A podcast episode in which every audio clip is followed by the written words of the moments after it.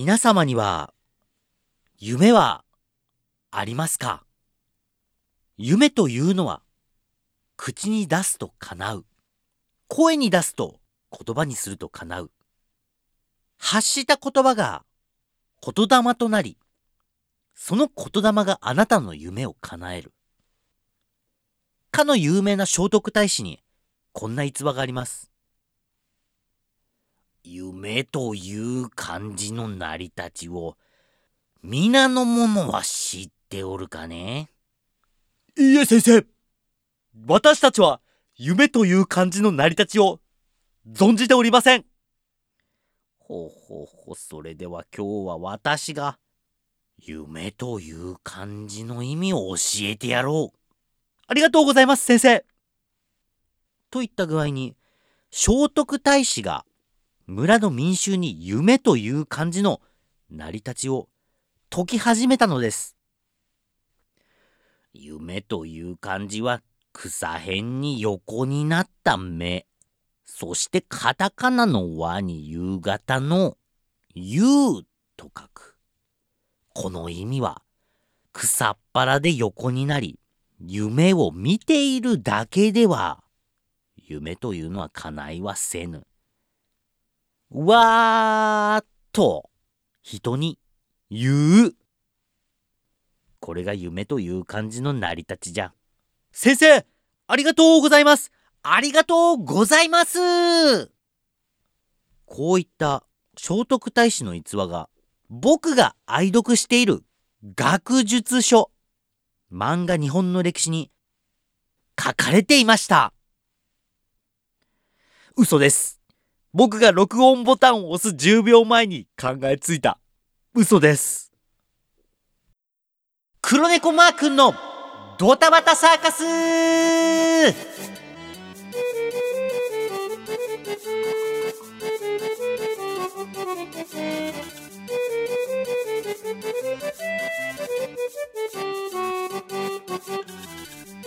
皆様改めまして黒猫マー君と申しますよろしくお願いします僕もね幼少期の頃からよく親に夢を口に出していたんですよ。お母さん僕は小学校3年生ぐらいになるまでにはカメハメハぐらいは打てるようになりたいしそっから武空術を覚えて中学校ぐらいにはヤードラット星に行って瞬間移動とか覚えたいよ。そういったことを親にね口に出して言ったり。まあ僕は夢のためには努力を惜しまないタイプでしたからね。毎日毎日雨の日も雪の日も99年7の月恐怖のアンゴルモア大王が空から降ってくる日でさえもカメハメハの練習をしていたわけなんですけれども夢は叶いませんでした。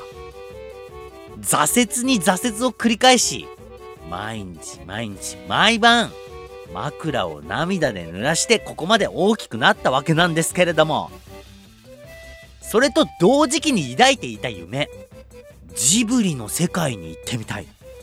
ジブリの世界に行きパズーが作った目玉焼きのパンが食べてみたい。キキと一緒に空を飛びヤックルに乗って山を駆け抜けポニョポニョポニョしたい。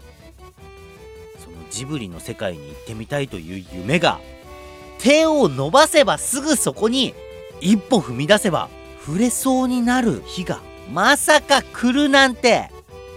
皆様皆様おかしいと思いませんでしたか？このドタバタサーカスで俺は一族の誇りアシタカだぞ。とか言ったり天空のアトラクションラピュタに行ったとか。やったらジブリ関係の話が多かったことに気がついた人挙手してください。手を挙げてください。全部今日のこの放送のための伏線だったんです。もはや5年前に溝に落ちている黒猫を拾いなんだい？お前の名前はジブリラル・ジラコスキー？贅沢な名前だね。今日からお前は、ジジという名だよ。と黒猫にジジと名付けたあの日。あの夜の日から今日この放送のための伏線を張っておいたというのは、決して、決して言い過ぎではないでしょう。それほど僕、僕はこの木の放送のことを楽しみにしていたのです。ジングルお聞きのあなたへ最高記念シス黒猫マー君のドタバタサーカス我が愛を知る県愛知県。いや愛しか知らない愛知県にジブリパークが11月1日にオープンいたしました。イエーイ！ジブリ作品の素晴らしいところ。それはかもしれないを大事にしているところだと僕は思います。あの大きな雲の中にはラピュタがあるかもしれない。あのホラー穴の向こうにはトトロが住んでるかもしれない。昨日落としたコアラのマーチはアリエッティがもしかしたら食べてるかもしれない。このかもしれないが多くの人々、世界中の人々にジブリが愛される理由、魅了する理由だと僕は思います。このジブリパークがもしかしたらできるかもしれないと聞いた時から僕の胸の高鳴り、ワクワクが止まりませんでした。何もね、ジブリパークってね、何にもない平地に、よし、ここにジブリパークを作ろうと、真っ黒クロスケたちがレゴブロックをせっせと運んで、よいしょ、よいしょって何もジブリパーク作ったわけじゃないんだよね。僕がね、子供の頃から、青少年公園という名前で、まあ公園だったわけだよ。ただの公園じゃないよ。プールがあったり、アイススケート場があったり、子供たちが遊ぶ屋内アトラクションがあったり、サイクリングロードがあったりね。いや、コンクリートロードがあったりね。まあ、子供からしたら、夢の国本当に本当にみんなみんな大好きな公園だったわけよ。子供の時にさ、親がさ、よし、次の日曜日は、青少年公園に行こうか。なんて言った日にはね、どんな嫌なことでも僕は耐えられますよと。グリーンピースだって僕は今日食べちゃうからねっていう気分にさせてくれるような素晴らしい公園だったわけですよ。はは。僕のね実家からね10キロぐらい離れてるんだけどこれは忘れもしないんだけどさその小学校3年生の時に父親と自転車で青少年公園に行こうと。僕と父親が自転車。妹と母親が車で青少年公園向かっててさ。小学校3年生なんて普段10キロも自転車乗らないじゃない。近所のお友達の家に遊びに行くぐらいじゃん。まあそういうこともあって僕にとってはね大冒険だったわけ。ジブリパーク行く人にはちょっと見てもらいたいんだけどジブリパークのね近くってもう坂道だらけなのよ。めちゃくちゃ長い坂があってそこまで俺よ意気揚々と自転車を漕いでたわけなんだけどその坂道の途中でさもう焦げないわけ。小学校3年生。いや今でも多分きついぐらい坂道で。もう無理だお父さん。もう焦げないよってもう半泣きになりながら俺は漕いでたわけなんだけどさうちの親父がさ絶対止まるなって。焦げ止まるな。ここで止まったらもう絶対焦げないぞ。坂道を登りきれ。正宏って叫びながらね。そのジブリパークあジブリパークじゃない。青少年公園に向かってったわけなんだけどさ。あれはお父さんがね人生もそうだぞと。上り坂苦しい。絶対的に苦しい。だけど止まるなと。止まったらもう次の一歩は踏み出せないぞ。登りきれ。これ人生のね教えを教えてもらったわけですよ小学校3年生にお父さんありがとうで青少年公園つい 青少年公園ついてさ母親と妹が待っててさ青少年公園のベンチで食べたおにぎりの味を僕は今でも忘れれないわけですよ。そんなエモーショナルな甘酸っぱくも何かちょっと自分が成長したような気持ちにさせてくれた青少年公園が生まれ変わるタイミングがあったんだよね。みんなもうこれは知ってるんじゃないかな。愛知万博、愛・地球博、青少年公園が森コロパークっていう名前に変わったんだよね。当時、その愛・地球博があった時僕は高校生でね、僕はアメリカンフットボール部に入ってたからまあ練習が超きついし休みがね月曜日しかないんだよねで愛知万博愛知九博に行ける日が全然なかったのよで日曜日にさたまたま練習が早く切り終わる日があってどうしようかってなった時にどうせだったら万博行かないと。愛知九博行こうよってことになってアメフト部の友達とね愛知九博まで森コロパークまで結果をめっこぎしてさ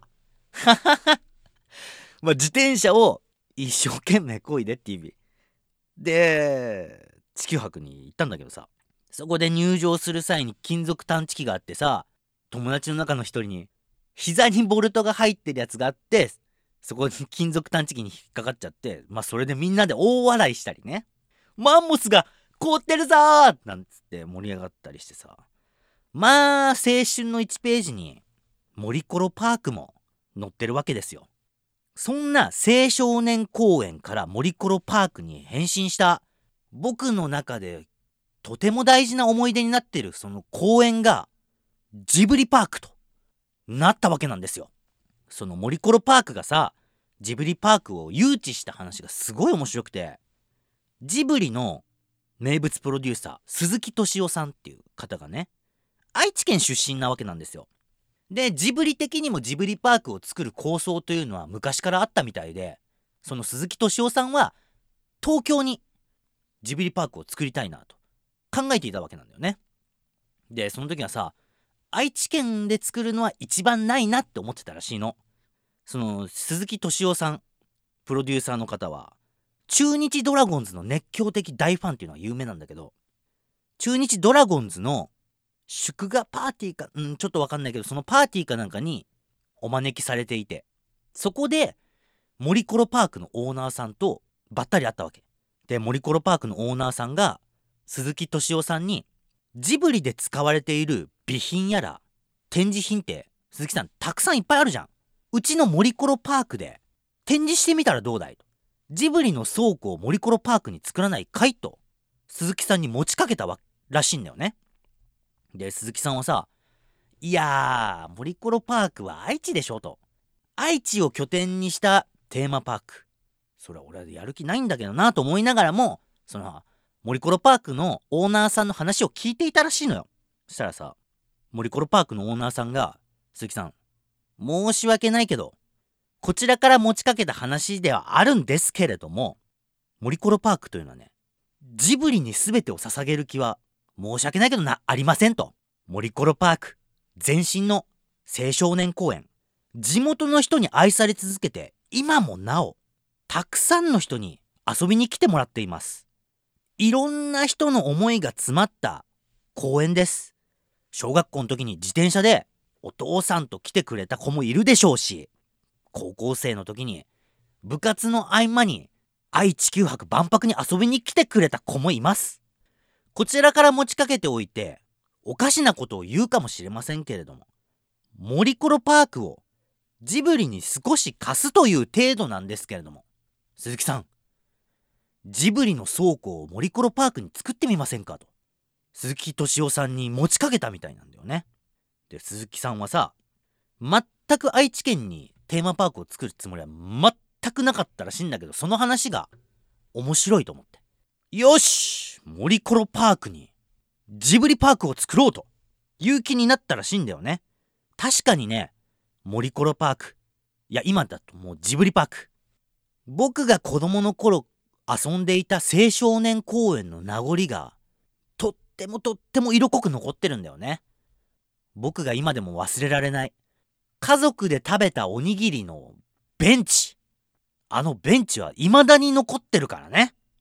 え、何ですか？早くジブリパークの話をしてくれって？まあまあまあまあ、ちょっとちょっと待ってくださいよ。ジングル。ドタバタ。ドタバタサ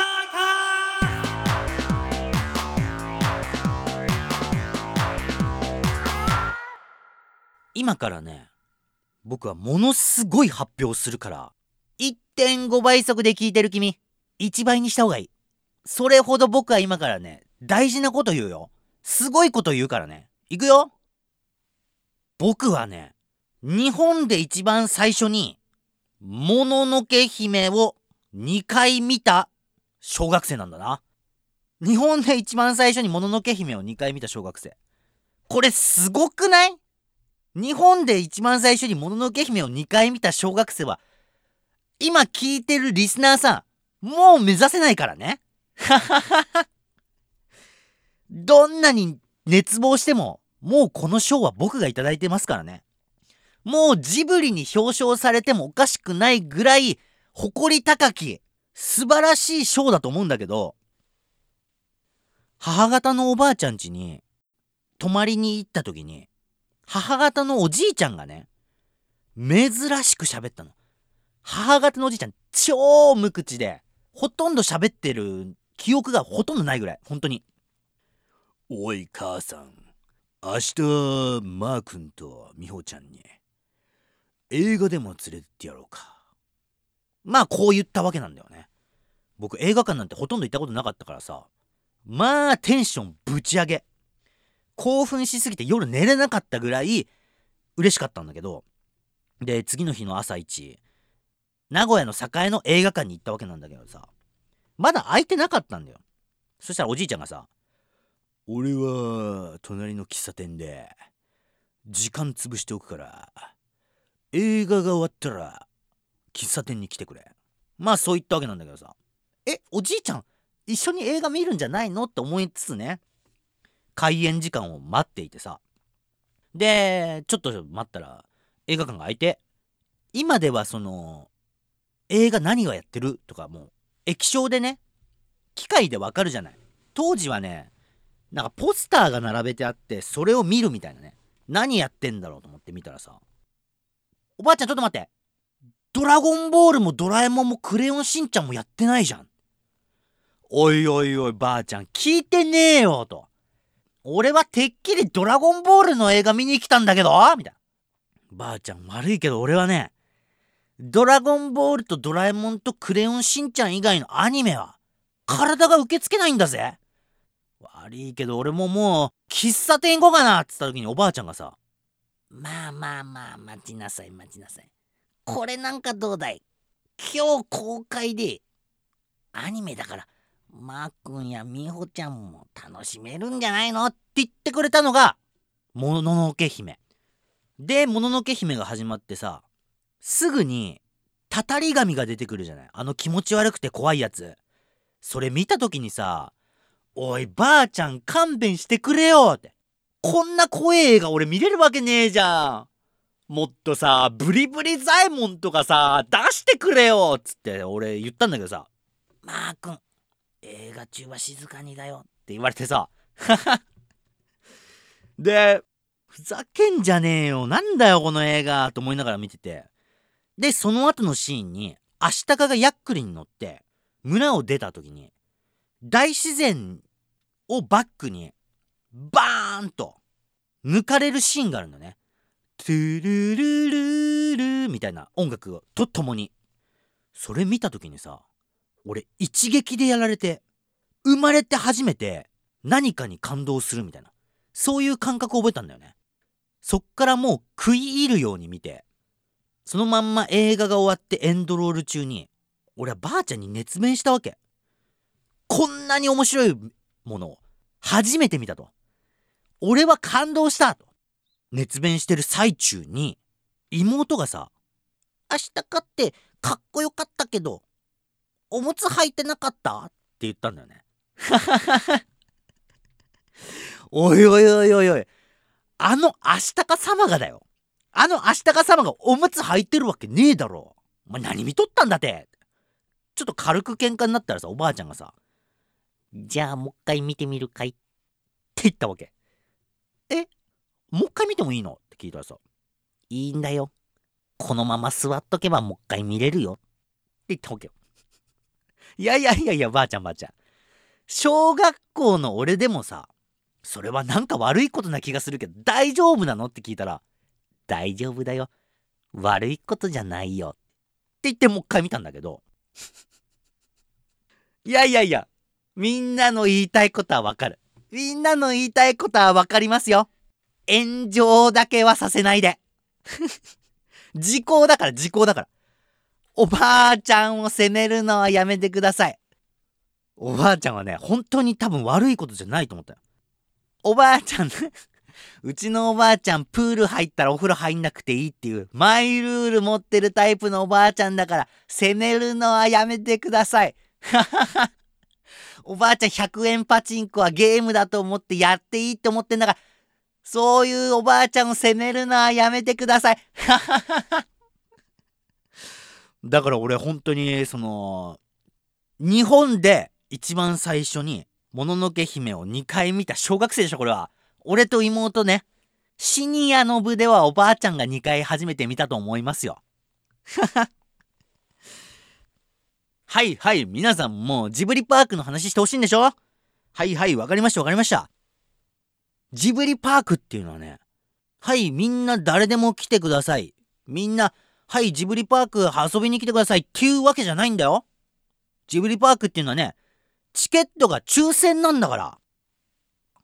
それを聞いた時にさ僕と奥さんで2人でさ応募したわけそのチケットそうしたらすぐにさ数日後にさ僕のとこには「残念です外れましたまた来てね」っていうメールが来たんだよねそうしたら奥さんがさ「マー君ジブリのチケット当たったよ!」っつってくれてでかしたぞいやうちの奥さんただの奥さんじゃないとは思ってたよ。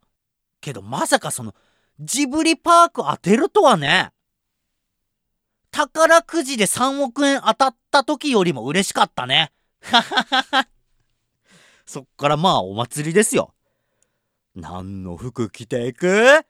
明日かや白様はちょっとルックスが追いついてないからちょっときついなベタにトンボとか言っちゃう？いやいやでも俺がトンボ着てもウォーリーみたいになっちゃうじゃん。どうしようかな。あパズーの親方とかいいんじゃない？